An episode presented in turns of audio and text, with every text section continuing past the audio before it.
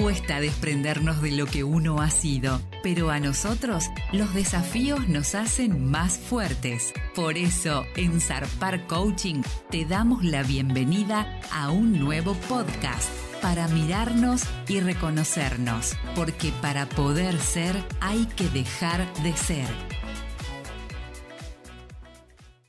Si tomamos la definición del término aprender con H, significa comprender o asimilar una idea o un conocimiento por completo.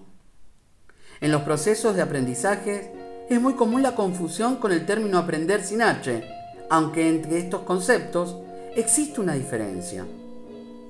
Al momento de educar y pensar en el aprendizaje, como docentes es de esperar que la transmisión de los contenidos llegue al estudiante de una manera significativa.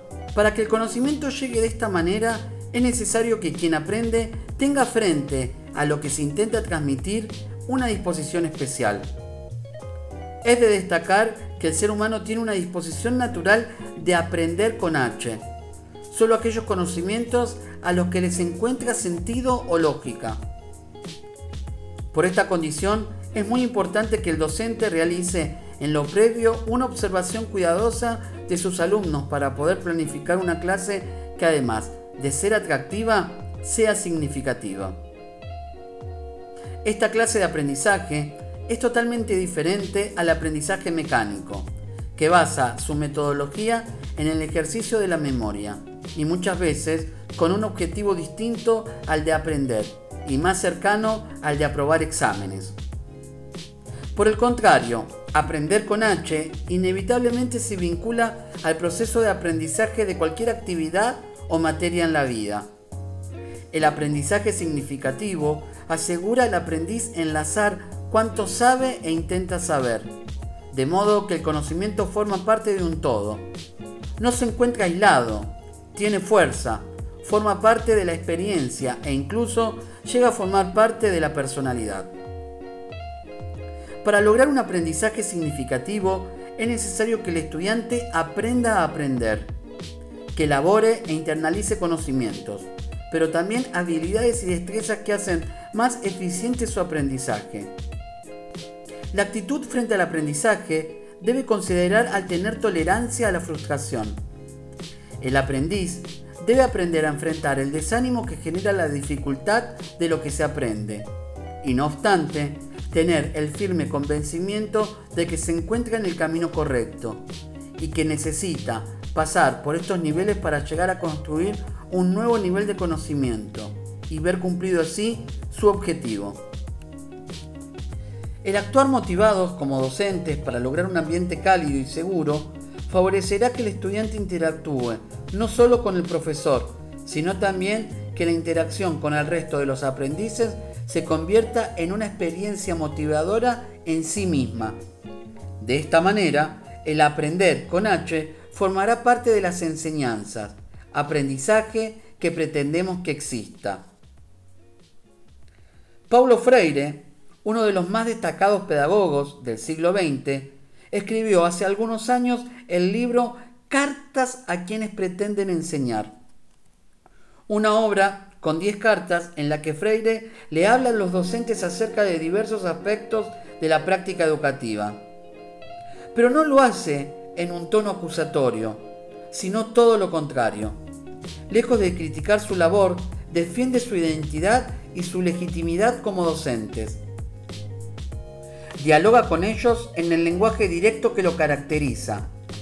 Y de esta forma les ofrece la confianza que necesitan para apoyarse en sus propios saberes, convicciones y en su capacidad para vincularse con sus estudiantes. Las diferencias entre enseñar y aprender, las fuentes de las inseguridades, las cualidades de un buen educador, el primer día de clase, la relación entre los profesores y estudiantes, la disciplina y otros temas son los que aborda el pedagogo en este libro dirigido 100% a los profesores. En su primera carta, Freire explica cuál es el verdadero significado crítico de las palabras enseñar y aprender y cuál es el rol del educador en estos dos procesos. Pues como bien lo plantea, el docente, además de enseñar, aprende a enseñar.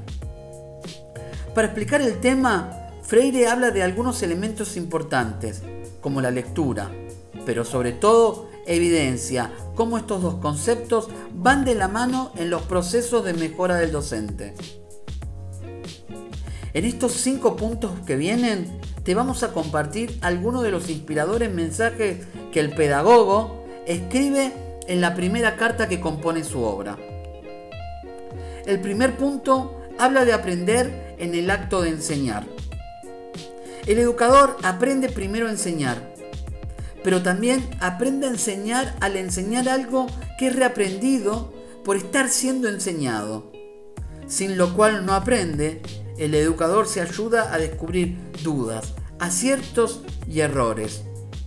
En el segundo punto, habla del aprendizaje del educador. El aprendizaje del educador al enseñar no se da necesariamente a través de la rectificación de los errores que comete el aprendiz.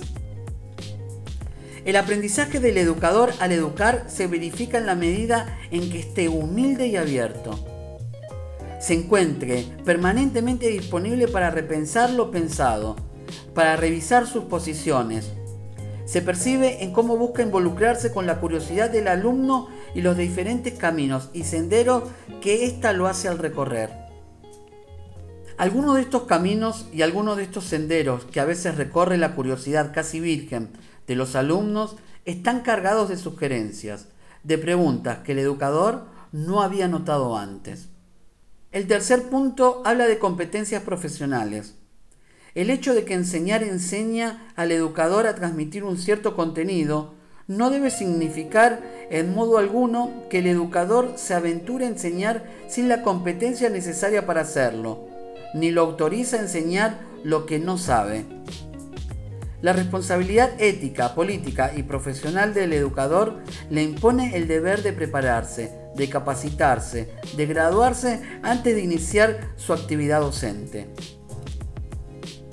Esta actividad exige que su preparación, su capacitación y su graduación se transforme en procesos permanentes.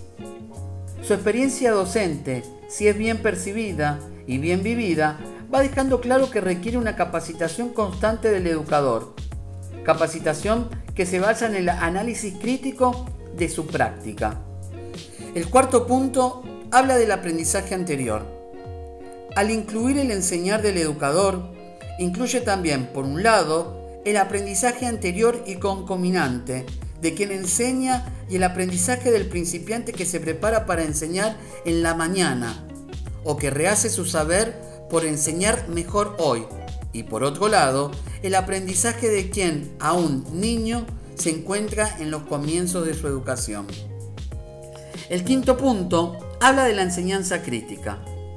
Enseñar no puede ser un simple proceso, como he dicho tantas veces, de transferencia de conocimiento, del educador al aprendiz. Transferencia mecánica de la que resulta la memorización mecánica que ya he criticado. Al estudio crítico corresponde una enseñanza también crítica, que necesariamente requiere una forma crítica de comprender y de realizar la lectura de la palabra y la lectura del mundo, la lectura de los textos y la lectura del contexto. Por último, vamos a hablar de aprender a aprender. Resulta necesario entonces que aprendamos a aprender. Vale decir que entre otras cosas le damos al lenguaje oral y escrito a su uso la importancia que le viene siendo reconocida científicamente a los que estudiamos, a los que enseñamos, y por eso también estudiamos ese lenguaje que se nos impone junto a la necesaria lectura de texto, la redacción de notas, de fichas de lectura, la redacción de pequeños escritos sobre las lecturas que realizamos en el contacto con buenos escritores, buenos novelistas, buenos poetas, científicos, filósofos, que no temen trabajar su lenguaje en la búsqueda de la belleza, de la simplicidad y de la claridad.